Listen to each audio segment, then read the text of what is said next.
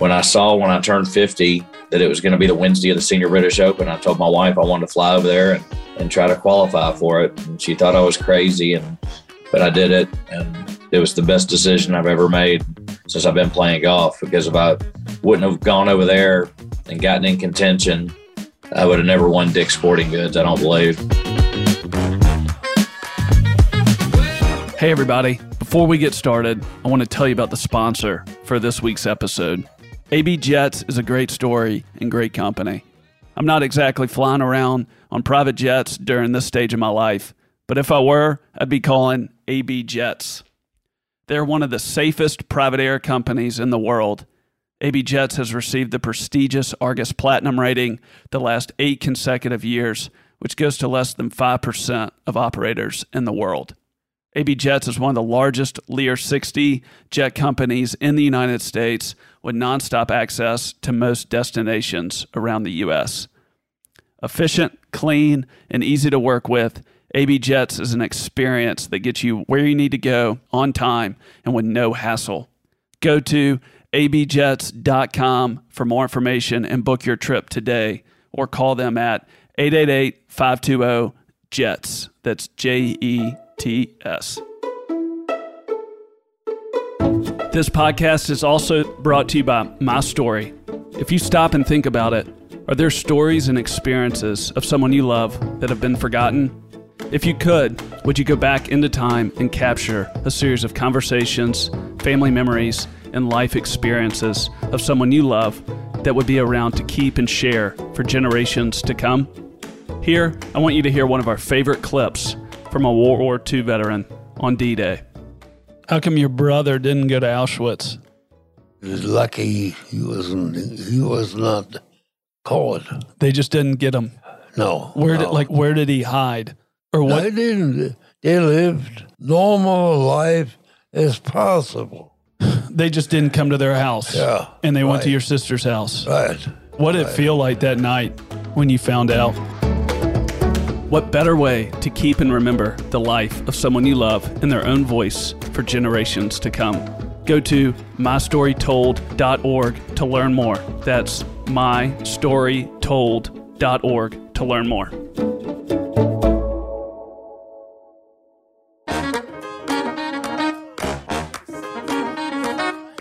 My guest today is PGA Tour Champions golfer Doug Barron. Doug turned pro on the PGA Tour in 1992. He played for nine years and then was out of the game professionally for seven. In 2019, when everyone thought he was crazy, Doug flew to Europe, qualified, and finished fifth at the Senior British Open. Since then, he has won the Dick's Sporting Goods Open in 2019 and the Shaw Charity Classic in 2021, and he's also known as the Champions Tour workhorse. Whether you're a golfer or not, this is a great episode where you will hear Doug cover They Have to Beat Me Too, how Doug thinks about the legends he plays with, and how he stays locked in on his own game. Raising money from friends and going all in at 50. Forgiving yourself and playing your game. How hard lessons learned don't have to end that way. Why he'd give anything to play one more round with his dad, and much more.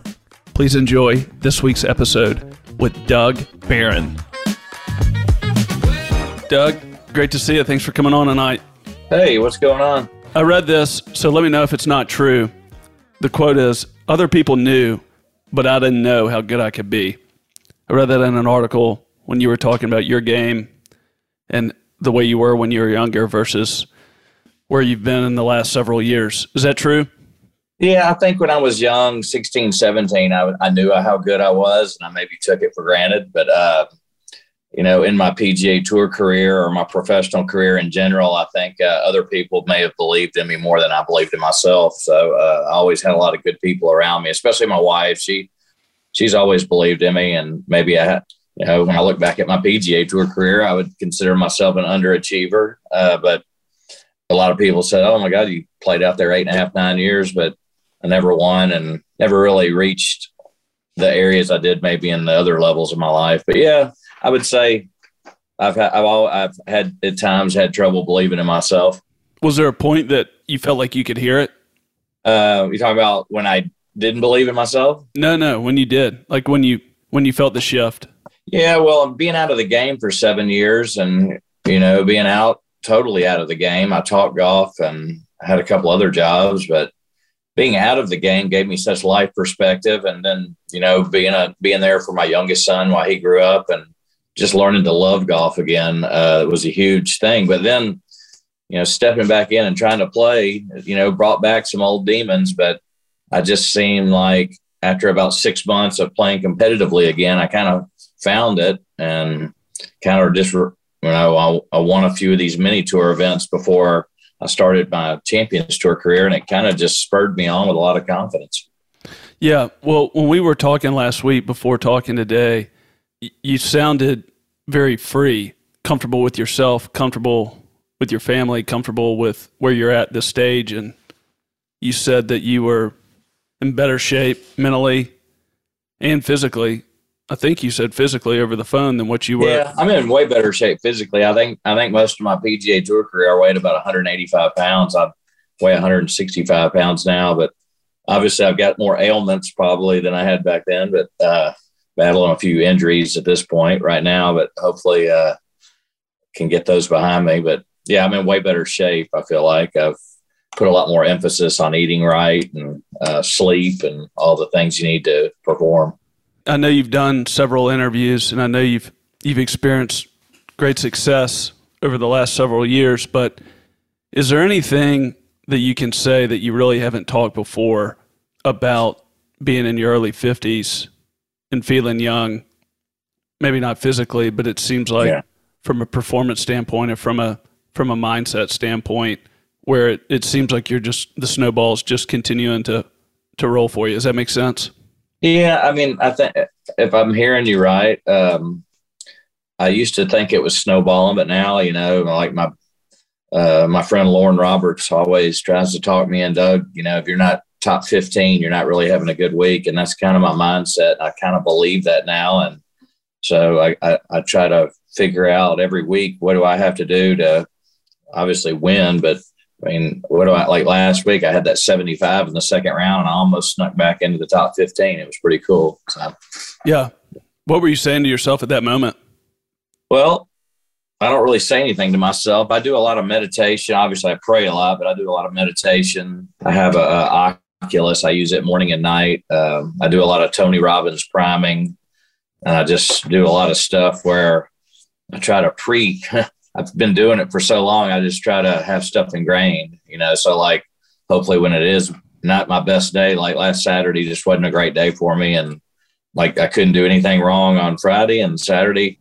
I hit the ball just the same. It just wasn't my day, and I, those are the days I used to walk off the course, and it may snowball, snowball the other direction. But I popped back and had a really nice Sunday. So I think I've trained my brain to to. I, I love what Ted Lasso says in the very first. Uh, episode of the you know be a goldfish that 10 second thing. It's so easy to easily said uh, but you know having a short memory is the key i believe. And you know that's what i think meditations help me do. Not only have a short memory but breathe different when i'm under pressure and have a little bit more calm under pressure and be more comfortable in the situation.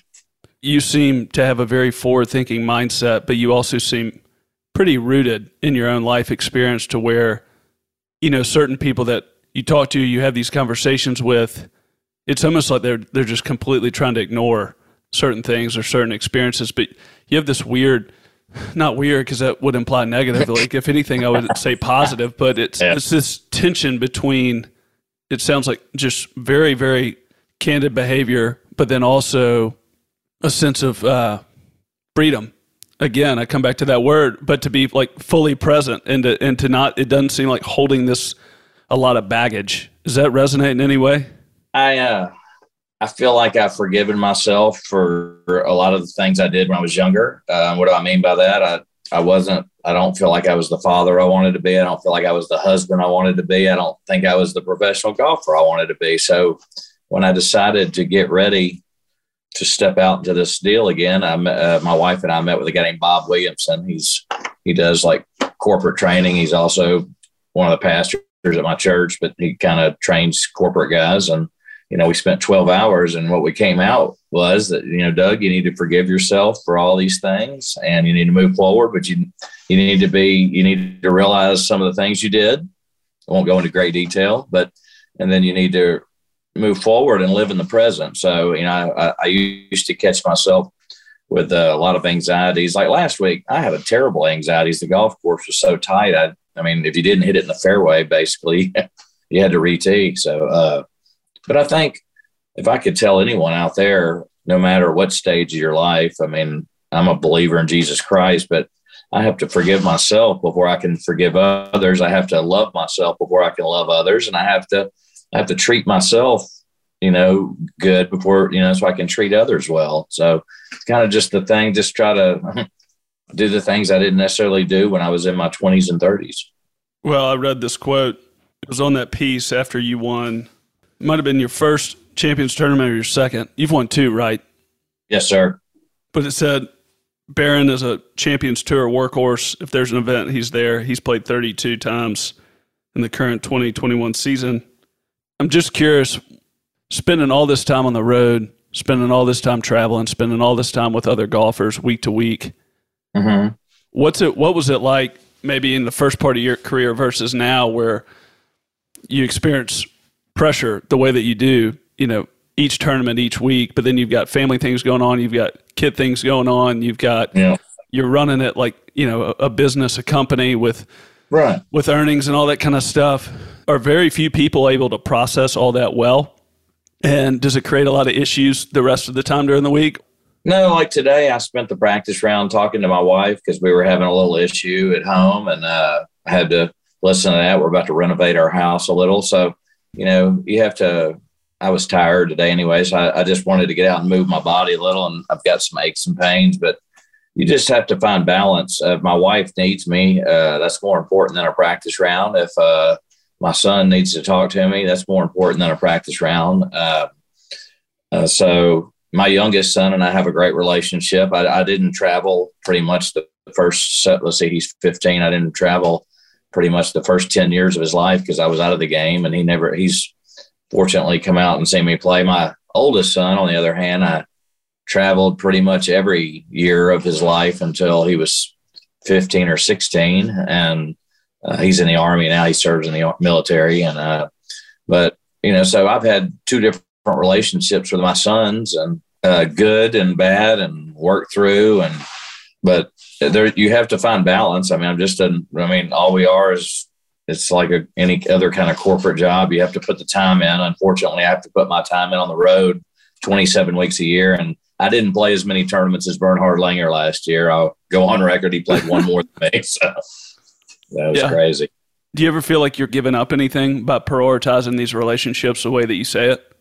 Oh, no, I not at all. Because um, I know after we never play more than really two or three in a row. So I'm able to, if you think of the 27 weeks I'm on the road, that means I'm home for 27 weeks, which is nice. Uh, so I get to be spend a lot, a lot of a home time. So uh, I don't have the typical nine to five schedule, so I can be there for my family when they need me. Like um, in the summertime, my son plays a, a pretty uh, big tennis. Tur- uh, he travels a lot for tennis, so they travel quite a bit, but he gets to come out. My youngest gets to come out a few times. And then like my wife comes out, she tries to come out every, you know, like I'm on the road three weeks. I was only home for last night, but she's coming out next week to Newport Beach just because she hadn't been to that event yet. And, you know, we try not to spend that many weeks apart, but it's the start of the year. And then after, after next week, we have a little three week break because one of our tournaments in Morocco got canceled. Uh, so it ends up giving us a little break, which I was fine with.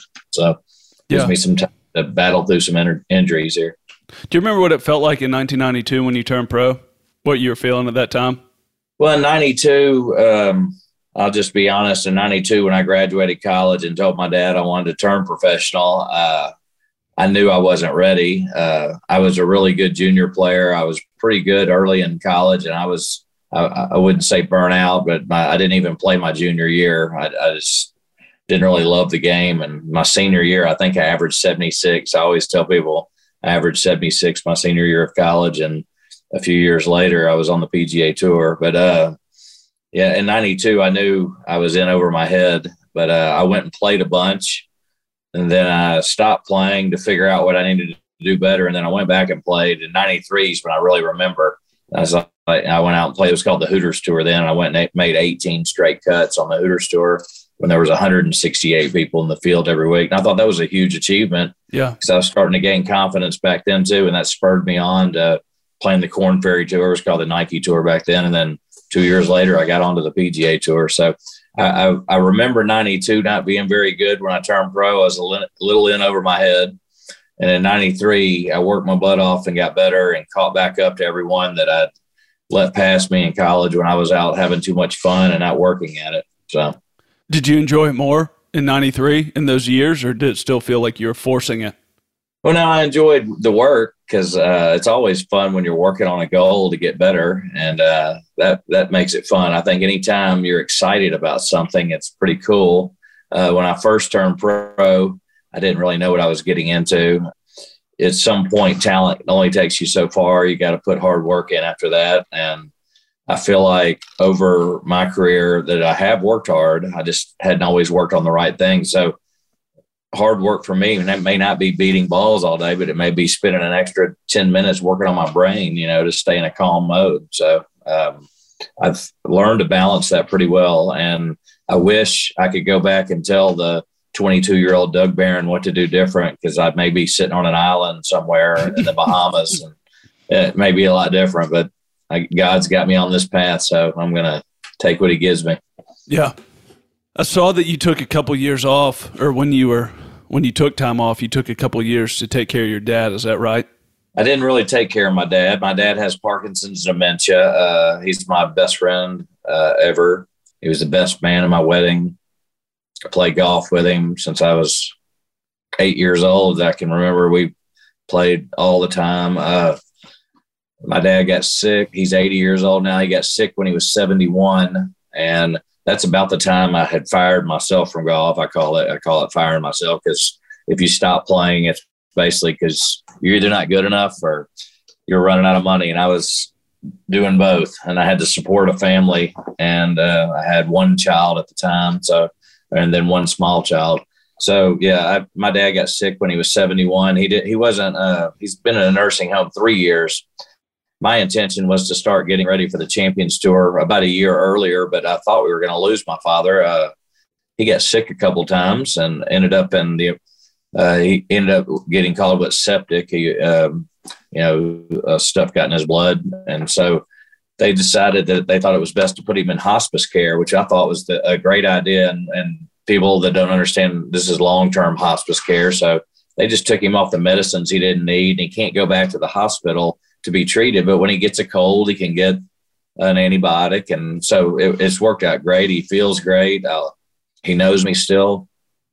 I don't cry as much when I don't see him, but you know, uh, he's my best buddy if you don't mind answering, if you're okay. If not, I'll skip it. But from a sure. from a relationship standpoint, I know he was instrumental with you with golf early on, and I read that.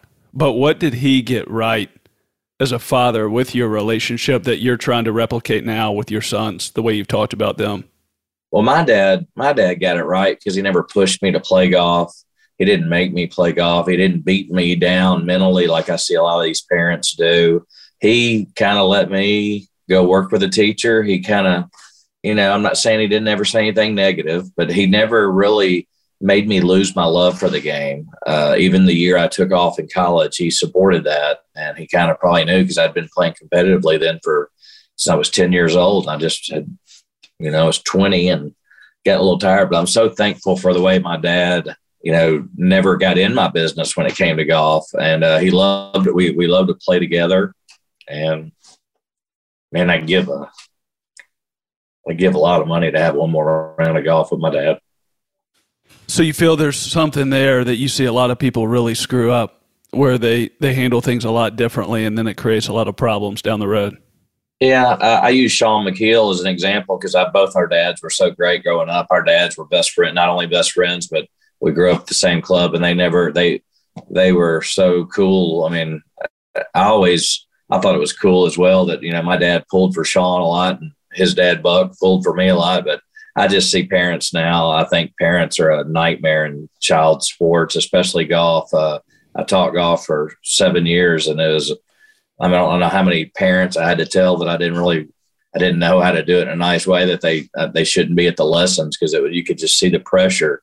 I mean, I can never remember my dad watching me take one lesson. He may, I may have asked him for a tip or something, but my dad totally let me do my golf game on my own. We just played, and I feel bad for a lot of these kids. I've seen a lot of kids that had a lot of potential whose parents just couldn't couldn't didn't know how to handle themselves and let their kid grow on their own or you know without all the pressure of the parent pressure from the parent and i have a competitive tennis son and all i can tell my son at tennis is i love to watch you play and i can watch his mental game but i don't really know anything about tennis so i can't really be that dad and uh, my wife's kind of the coach because she's the tennis player, and then we have coaches for him, and uh, and he plays golf with me, and my youngest and my oldest plays golf with me as well. But I kind of kept my kids out of golf uh, just to not take the chance of uh, me being that dad. But it's it's worked out really good where I can go play golf with my sons and have a good time. So.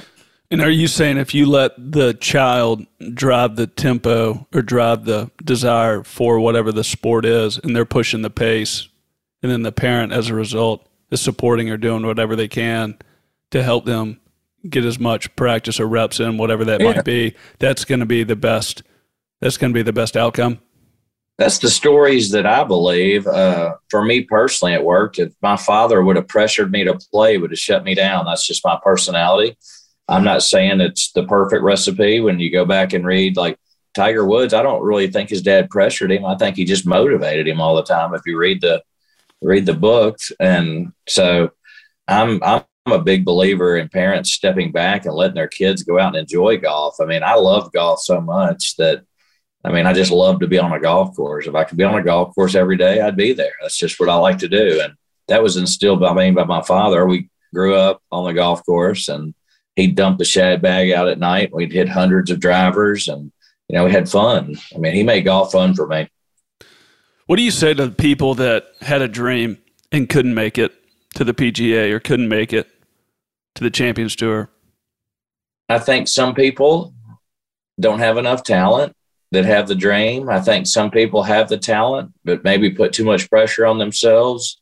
And I think a lot has to do with God's will. I mean, I why did God pick me to win my second tournament on the Champions Tour? Uh, I don't know. I still don't know that, but I know I have to go talk about him all the time because uh, it truly is a miracle. And but he he did let my talents come out in a crazy pressure packed situation that ended up being amazing. So um, uh, I give all all the glory to God when it comes to what He's done in my life. But you know, there's been a lot of talented people that didn't make it in a lot of sports. And for me, if I go back and look at my PGA Tour career, if I was more physically fit, I think my mind would have been better. I, I didn't work on my mind like I do now, but I think I w- would have taken care of myself and and done a little bit better on that area. There's no telling how much better I could have been. So yeah, I think I think there's for the people that don't make it, I think that there's always one little thing lacking. So and it mostly comes back to the mind, in my opinion. I see so many, not even, I don't see it out here as much because everyone's kind of at that place in their life, but you can go out on the PGA tour, the Corn Ferry tour, or, or any of the mini tours, and you just see these kids beating balls, beating balls. I don't even know what they're doing, and it doesn't really help you, you know. So, you know, Vijay Singh just does it for therapy out here. He didn't really work on. I mean, he's worked on the same thing basically for forty years. So yeah. He just enjoys hitting balls. Is there anything that you can say that might be unique about what you've learned from a business standpoint about having a long career, you know, winning two championships here of late, all the years that you've spent prior, but sure. all the independence, you know, that potentially maybe any inconsistencies at certain points or, you know, long seasons, lots of travel. Yeah. Is, there, is, there anything that maybe gets overlooked from, uh, from a business standpoint that you've learned now that's maybe been impactful to you and your family? Well, there's no doubt. When I played the PGA Tour, I would get done with a year, and if I kept my job, which I did five of the nine years, it was like it was. I don't even know it was a relief. I would get depressed in the off season you know, the cold weather, the gray skies of Memphis, I would get depressed. I, what I've learned now is uh, that I stay very active when I'm home, and I I eat well. I try to stay active. I try not to lay around too much. I can catch myself getting a little lazy at home, but you know, I try to work out a bunch. Uh, try to stay fit. I try to keep my mind healthy, and uh, I think back when I was younger, when I ran what was potentially could have been a bigger business, uh, I may have got lazy in the off season, and I like to shut it down for a few weeks, but I didn't really start getting prepared or didn't put the workout time in, didn't take care of my body, ate bad, drank too much, did a lot of things. So I think if you're running a business, you need to run it like the best businesses are run. And that's um, my formula is sleep, workout, eat right, you know, and get the right amount of practice and, and then prepare my mind. So I just kind of keep that little thing in mind and try to balance my time. Like, like this week, I'm a little tired already this year. I'm just battling an injury and it's taking my neck's killing me. And, uh, and it just takes my energy out. So I'm just pacing myself. I just I got in town today and I actually worked out for a little bit and I had the physical therapist work on me. I didn't rush to go get in 18 holes. I went and played about six holes and I called it a day. So have you had a pretty painful injury each year that you've played? No, I never really had uh I never really had too many injuries on the PGA Tour until I tore my shoulders in 05 and I ended up having five shoulder surgeries and I never got back on the PGA Tour after 06 but because uh, I, I, ended up having three in a row at one point. But uh, my neck just started in September, and I've you know my shoulder it does flare up from time to time. Like I had to have it worked on today, but I've had three uh, shoulder surgeries in my left shoulder, so every now and then it does get a little achy, and you know the weather's a little. The, it's actually cooler out here than it, than I like it. When I like it to be warmer. Like Naples last week was pretty good on my body. So, is there a sense of just sounds like endurance? or sense of uh, wisdom that you're you kind of know when to push it? Like like this week, I'm going to chip and putt a lot for practice instead of hit balls. So just try to save it because we got another week next week, and um, then I got three weeks. I would usually at the start of the year be pretty fresh, but I, I, I left for Orlando uh, a week before last week to go practice because the weather in Memphis was bad. And then the week before we went to Hawaii, I went to Orlando for 10 days to practice because I didn't really practice a whole lot this winter. So I've actually spent more time away from home than I normally would. So, but uh, that's what happens when you got a cool wife and cool kids. So. I guess it was the first tournament you won when you joined the Champions Tour. Mm-hmm. Was that Shaw? Was that in August? No, that was my second one I won. It was the one at Shaw. I won Dick's Sporting Goods in 2019 up in Endicott, New York. It used to be the BC Open on the PGA Tour, and uh, I actually I played the Senior British Open, which was the week before. I flew over there and Monday qualified. Actually, was tied with Bernhard with about five holes to go, but I bogeyed two of them and ended up finishing fifth. And then I came back over here and Monday qualified for the Dick Sporting Goods and then won it from start to finish in 2019. Hey, everybody, we're going to take a quick pause here from the show and hear a word from one of our sponsors. After that, we'll get back to the show. Do you want to make efficient use with your time? Now more than ever, traveling hassle free is harder to find. AB Jets is one of the safest private air companies in the world with impeccable service with nonstop access to most destinations around the USA. AB Jets has received the prestigious Argus Platinum rating the last eight consecutive years, which goes to less than 5% of operators in the world. Bypass the hassle and get an AB Jets jet card that gets you 10 or 25 hour flight options that makes your experience hassle free.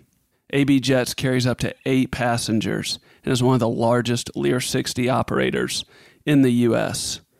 Go to abjets.com for more information or call them at 888 520 JETS. That's J E T S to travel on your own terms.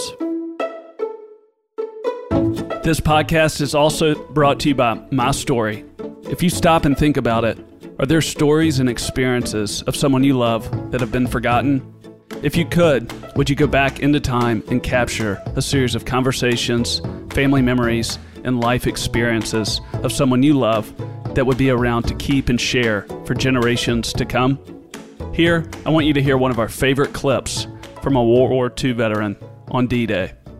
How come your brother didn't go to Auschwitz? He was lucky he wasn't. He was not caught. They just didn't get him. No. Where no. did like where did he hide? Or what? They didn't. They lived normal life as possible.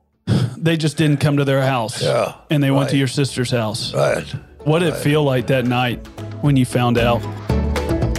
What better way to keep and remember the life of someone you love in their own voice for generations to come? Go to mystorytold.org to learn more. That's mystorytold.org to learn more. From a long term standpoint on framing it, what can you say? I mean, you place so many tournaments a year, every mm-hmm. golfer does. And if you're having an outstanding year, you're still only going to win a certain few of those tournaments each year. But noticing your performance and noticing these victories 75%, 80% through the season, is there anything that you can say that you've learned from a sense of experience or just age where you're playing the long game and you're playing the long haul where you can still play some of your best golf, you know, 75%, 80% through the year? I mean, even though I won last year, which I'm hugely excited. If you saw the interview, it was Yeah. it was a great interview. It was fun. But I mean, I was I either had the lead or was in the lead in the final round six times last year. So uh, I had a chance to win a lot and only won once. It's just very difficult to win out here. So um, I had a chance to have a crazy year. So my goal this year is just not going to put any pressure on myself. I just want to be back in those spots to see how I handled again, and hopefully, it'll ball will go my way. I, I didn't necessarily give them away, but I I didn't sometimes play my best, and then sometimes a couple guys just outshine me. From an ego standpoint, what can you say? The way that you talked about your family, the way that you talked about your marriage, it sounds like there's things that could be learned from things that you've gone through at a younger age, and then how that can be worked through, and then there can be a lot of growth. There can be a lot of closeness, or it, things can even be better on the back end than what they were on the front end, if that makes sense. What can you say to that? I use a statement for my wife all the time, and we've been married 25 years. We just had our 25 year anniversary, and she's she always says I'd I'd give up the first 10 years of our marriage to have the last 15. And that being said, I wasn't a great husband or a great father. Uh, I was lucky enough to save my marriage. I never cheated on my wife or anything like that, but uh, we we we grew apart at times, and and we our marriage was in a bad place. Uh, I tell people all the time. Um, uh, I was given a second chance at marriage. Uh, it was uh, she fell in love with me again. It was a miracle, and uh, I changed. I looked in the mirror one day, and I didn't like the person I was, so I just asked God to change me. And it was about a six month process, and it still goes on every day. That's uh, uh, that's the hardest thing I've ever done because I didn't always like me. Like I said, it's hard to treat other people good if you can't treat yourself well. So, but I, I've been lucky, and and my wife's my best friend. I wouldn't be playing out here if it wasn't for her because I know no one believes in me more than her. Is there a sense of peace or confidence that you feel like you have that maybe several others don't because they don't have that kind of perspective that you've referenced in this interview? Well, yeah, there's there's a lot of we have a lot of great guys out here, but there's a lot of guys searching for happiness and peace and stuff like that. And so, you know, we have a Bible study every week. Everyone's invited, but sometimes people get intimidated to go sit next to Bernhard Langer and hear him talk about God or Loren Roberts when he's out here. I mean, my friend Loren's taught me so much. You know, I'm lucky that he lives in Memphis and we spend a lot of time together and I pick his brain all the time. And since I've been out here, I kind of call him my consultant because he's been great to me and he gives me a lot of advice. And if I'm in contention, he throws me a nice note or text. And uh, in my opinion, you need uh, not only do you need to be stable around your your family and other thing, you need good men around you to to push you. You know, and I, I feel like I go to a really strong church at home, and when I'm home, I go to a great Bible study that my friend Andy Savage, who's my pastor, does on Tuesdays. Um, I think there's like 75 men in it now, and it's just good to have uh, other men pushing you and talking to you. Uh, I've got three or four really close friends that encourage me and talk and are honest with me when they don't like what I'm doing or do like what I'm doing. And so it's good to have those people in your life. And uh, I think every every person needs two or three or four good people in their lives, especially if we're men. You need other men in your life to kind of go through life with. Have you been able to, because of these experiences and because of where you're at now, have you been able to to build some really unique relationships with guys coming up? Yeah, I've got some good relationships out here. I hang out. I, I'll tell you the guys I hang out with the most. My friend Ken Duke, Shane Bertsch, uh, Chris DiMarco, who everyone knows he played. He, I think he finished runner up in every major, mostly the Tiger. uh, my friend David Toms, but uh, we have a we have a game. We uh, I play with Tim Petrovic quite a bit. We we have four or five guys that if we're in town like today, I think uh, DiMarco and Bertsch got stuck in a snowstorm in Denver. They both live in Denver now, but we usually have a little game on Tuesdays and go to dinner when uh when every now and then. And uh, but yeah, I've I've actually you know I've gotten to know Bernhard really well over these past few years. I lost to him in a playoff uh, in Richmond last year that was a good experience. I would have really loved to have won because he had lost four playoffs in a row, and then I broke that string. But, anyways, there's a lot of really good people out here if you take the chance to get to know them. When was the moment that you decided that you were going to make a run at it get ready for the Champions Tour? You know, I, I so I was out of the game seven years, and I was actually enjoying teaching. And then I started playing really good. Probably five years into what I was doing, I started just practicing, hitting the ball pretty well I went and played one tournament, but I hadn't played so long. I was so nervous. I missed the cut at the Tennessee State Open. And, uh, but I was swinging so well. I was like, man, I got to go play a few more tournaments. Uh, didn't really aspire to the championship. I think I was like 47 at the time. Uh, I still wasn't really thinking about it. And then, then all of a sudden, I just, you know, I was shooting, I shot a 59 at Windyke. I shot 62 three straight days in a row, uh, you know, just playing in a regular game. And, that's the kind of stuff you need to do. So I started thinking about it, and and I instead of spending my own money, I, I went and asked ten guys to give me some money, and I put up my own money too. And then so when I turned forty eight, I started playing some mini tour events. And one of the things I did, I watched every single Champions Tour event every single week, so I knew the courses when I would be ready. But mainly, I was trying to figure out a way not to spend all the money that I borrowed from these guys playing these mini tours because it's very difficult. Even when I was, I would win a tournament and win like five thousand bucks. That doesn't necessarily pay the bills. So I had another job as well that I did. So I guess when I was 48, when I really decided if I'm going to do this, I need to do it now. And then I ended up starting just a little bit later because my dad was real sick. And then he got better, and you know, it was a little, and a little more stable. So I may have started six months later than I wanted, but when I went in, I went all in, and when when when I saw when I turned 50 that it was going to be the Wednesday of the Senior British Open, I told my wife I wanted to fly over there and and try to qualify for it. And she thought I was crazy, and but I did it, and it was the best. It was the best decision I've ever made since I've been playing golf. Because if I wouldn't have gone over there and gotten in contention, I would have never won Dick's Sporting Goods. I don't believe. So, how far in advance did you tell her that you wanted to go? How many days before that? Oh, about two months because I think I saw the where the deadline was, or whenever the deadline was coming up, I just read it. I said, I think I'm going to, if I can get the trip for the right price, I think I'm going to go over there. I really thought I was going to go over and maybe not qualify and play golf for seven days in England. So, you know, regardless, it was going to be a nice, nice vacation. So, yeah. But I ended up making like 72 grand that first week, which was nice. That's a good week. Yeah, it was a good week. But you were saying when you were teaching lessons those first few years, you had no big plan.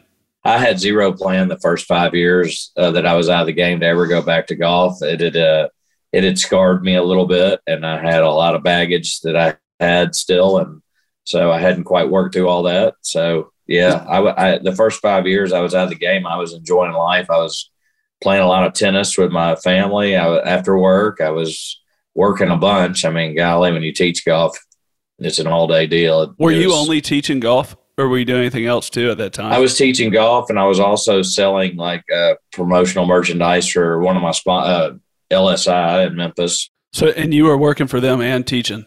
Yes, I was, and and then later got into a credit card processing business as well. Was that hard from an ego standpoint? Not at all.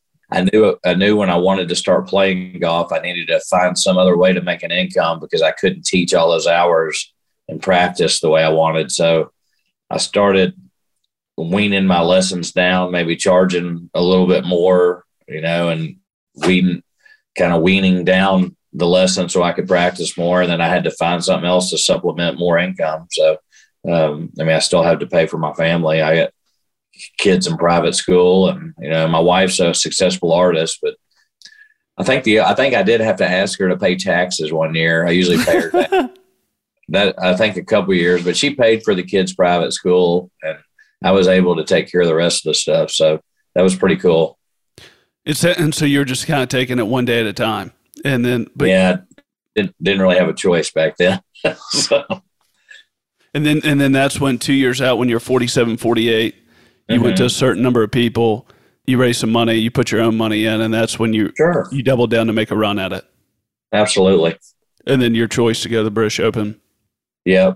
It was a lot easier when it wasn't my money, you know, just a little bit of it. So I, I asked two two of my friends, three of my friends were are really dear friends that helped sponsor me and gave me some money and asked their opinion and they said hundred percent you should go.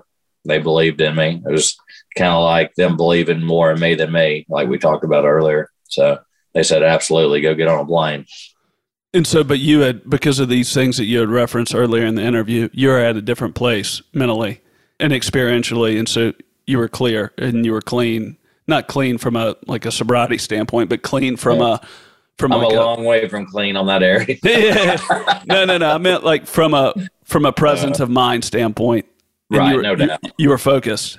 I believed I could do it. I, I had won three mini tour events against younger guys uh, leading up to that, so my confidence was pretty high, and I needed to I needed to take those wins and you know go to a different arena.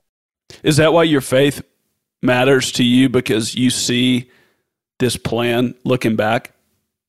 I do see the plan. I think uh, I, I, I never envisioned. I'm, I'm just going to be honest. I never envisioned finishing fifth in the Senior British Open and winning Dick's Sporting Goods. It happened so fast that maybe I was playing so good. I just seemed like you know winning from start to finish was. I mean, it, I don't think you can plan that because I see guys come out here all the time. They Monday qualify. They think it's going to be, oh, this is my week, and it's just so hard to win out here. It has happened. My friend Steven Alker performed what he's was even better than what I did last year. But I'm just going to tell you, it doesn't happen very often. These guys are tough. And for me to do what I did, I have to give uh, glory to God. I, I, can't see why how he picked me because there's a lot of good players trying, but I think I've inspired a lot of people like me to come out and try to do this a lot. So uh, to try to qualify and get in these tournaments and try to win. So yeah, and doing that. Yeah, what are you most excited about this year and, in the next few? The beauty of my situation is, even though I had a great year and finished 10th in the Charles Schwab Cup, I'm still on a one year contract. I need to win at least five times to be able to just relax and say, okay, I can, I'm, i know I'm going to be out here the rest of my life. So I have to either finish in that top 36 in the money or win one, or, you know, my, my career could be over as quick as it started. So to me, that gives me freedom because uh, I need to just go out and wing it every week, kind of like what I do. I never give up. And so, that being said, some people would tighten up. It's given me a lot of freedom because, like, when I, it strives to make me know that I, I might as well just go out and play loose because if I don't, I'm going to lose my job anyway. So I might as well go out and wing it, you know, is what I call it. You know, be prepared, but not over try anymore. Just go out and do the best you can. And I will have some bad weeks. I have a, I have a, I have a couple bad weeks, but you know, for the most part, I seem to get up there pretty much every week. So I feel like I feel like these next two weeks, hopefully, I can get contention and have a chance to win again. Yeah, it's kind of a different question, but I thought it was neat when you were talking about your son last mm-hmm. week, who's in United States Army and he's stationed overseas. What is it like from your standpoint, having a son at his age volunteering and wanting to go into the United States military that sense of service and sacrifice, even today, where times are the way they are, is there anything you can speak to that that you've seen when a lot of people are criticized today about only thinking for themselves uh, versus somebody like within your own family? I'm really proud of my son. Uh, he goes by the name Buzz. His name's John William.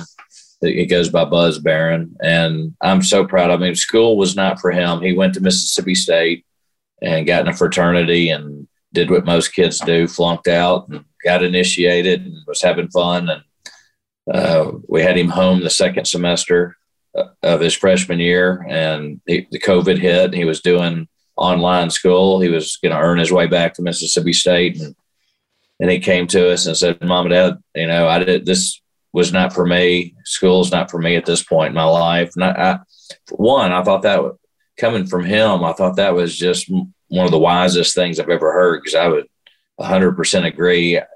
He was a lot like me. The only reason I went to school is because I played golf. Uh, class was not always my best either. Now my youngest son's very intelligent, but my oldest son seems to more have my IQ. So uh, he wanted to go in the military out of high school, but all his friends were going off to all these SEC schools, so he thought he needed to as well. So uh, he came to us and he went through the process. And you know, my wife and I have cried a lot and spent a lot of nights, you know, not being in control. And uh, but he went to boot camp, went to infantry school. He got based in Fort Carson, and then all of a sudden found out he was getting deployed. I can't really tell you where he's deployed, but he he's been there five months and he comes home June 9th and we can't wait. Uh, I talked to him for 15 minutes the other day and that was, you know, I cherish those moments. I, I have to not be part of group texts and stuff because I leave my phone on 24 seven. If I'm not on the golf course, hoping he'll call. And, um, you know, it's weird uh, to say this, but you know, my son is actually my hero. So it's, uh, very courageous in my, in my, in my mind, I think he's doing he's living his best life, and uh, I couldn't be more happy for him. Uh, that being said, we worry about him every day just because he's in an unstable part of the world right now, and but I admire him so much. What's in it in people like your son at a young age that are that just want to go they want to go serve? He's an outdoorsy kid. He's a tough kid, and uh, you know he's really strong. He's doesn't look like me. He's six one and very strong kid. Uh, yeah, he he wanted to serve, and he want he he wanted to get deployed, so he worked his butt off, and he got deployed, and so he's five months into a nine month deployment. If you could look back and tell your thirty year old self something, what you know now, what would you have said?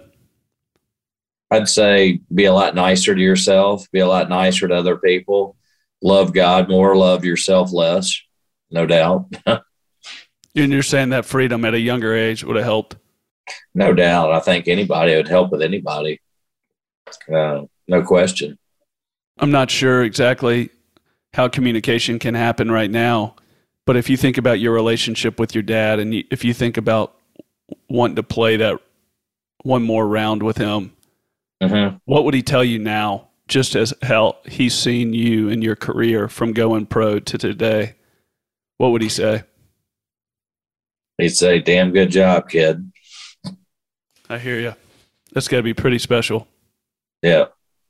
Well, it's fun. It's fun talking to you. It's fun learning about you, and it's also fun just hearing the freedom that you have and how you play, but also how it seems to give you more confidence each day or each tournament, and kind of let everything else the next week, the next year, all that yeah. kind of stuff take care of itself.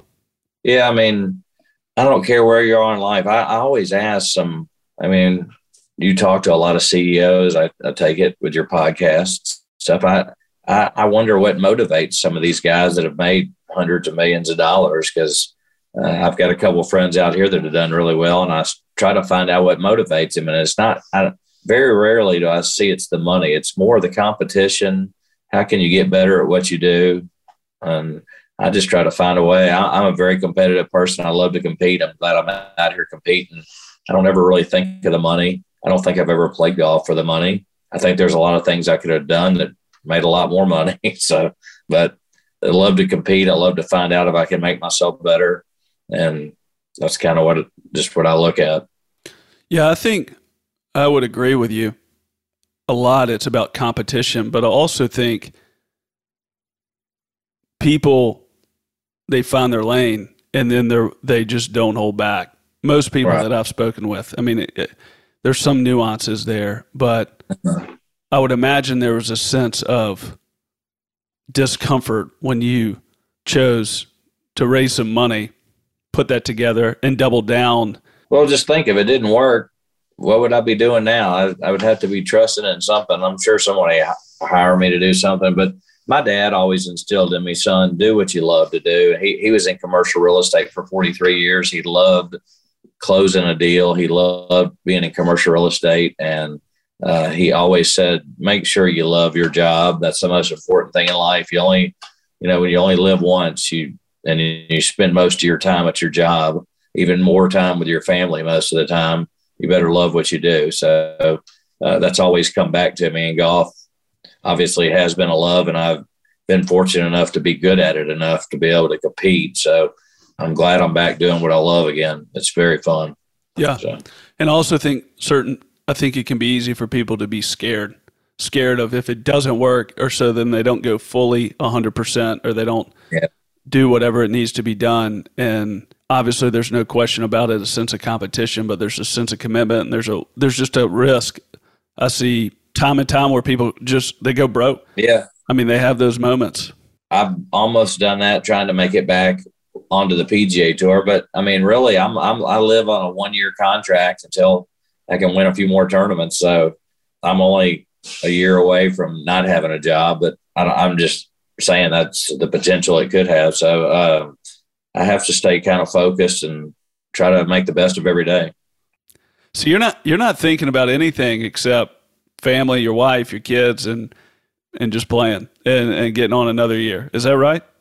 Uh, yeah, that's about it. I don't. I'm pretty simple. Uh, I don't really. I do follow the stock market quite a bit. I, I have some interest. I read a lot, but yeah, I try to keep keep it pretty simple. Uh, when when you have a kid overseas in the military, I, I pray a lot. So uh, my tour chaplain said, you thought you were praying a lot until your son goes over and gets deployed. So he, he was right. I, I, I, find myself praying a lot more than I used to. Uh, but right now, uh, my interests are family, golf. That's kind of it, really. I don't really. I'm a, I'm a boring person. I'm I'm a, but uh, kind of boring dude. But just enjoying a dream. So, Sounds simple and good. Yeah, simple is good for me. I hear you, man. Is there anything we haven't talked about today that you feel is important? I think I've shared pretty much about everything. Uh, I think like what I'm battling right now in my own struggles, I've got some injuries, and I think people can freak out and think the worst. But like last week, you know, when the tournament starts, I kind of forget about my in- injuries. So I'm a big believer in living day by day. So, and not predicting the future and living in the past. So, I think uh, if you can live in the moment, I think it helps a lot. So uh, I'm hoping this, like my shoulder, feels better tomorrow. I'm not going to worry about it today. So yeah. Anyway. Well, I think there's a freedom, and I think there's a yeah. freedom that you've unpacked here, which I can't say what it was like for your own experience, but you you envision sure. things or you see things a certain way.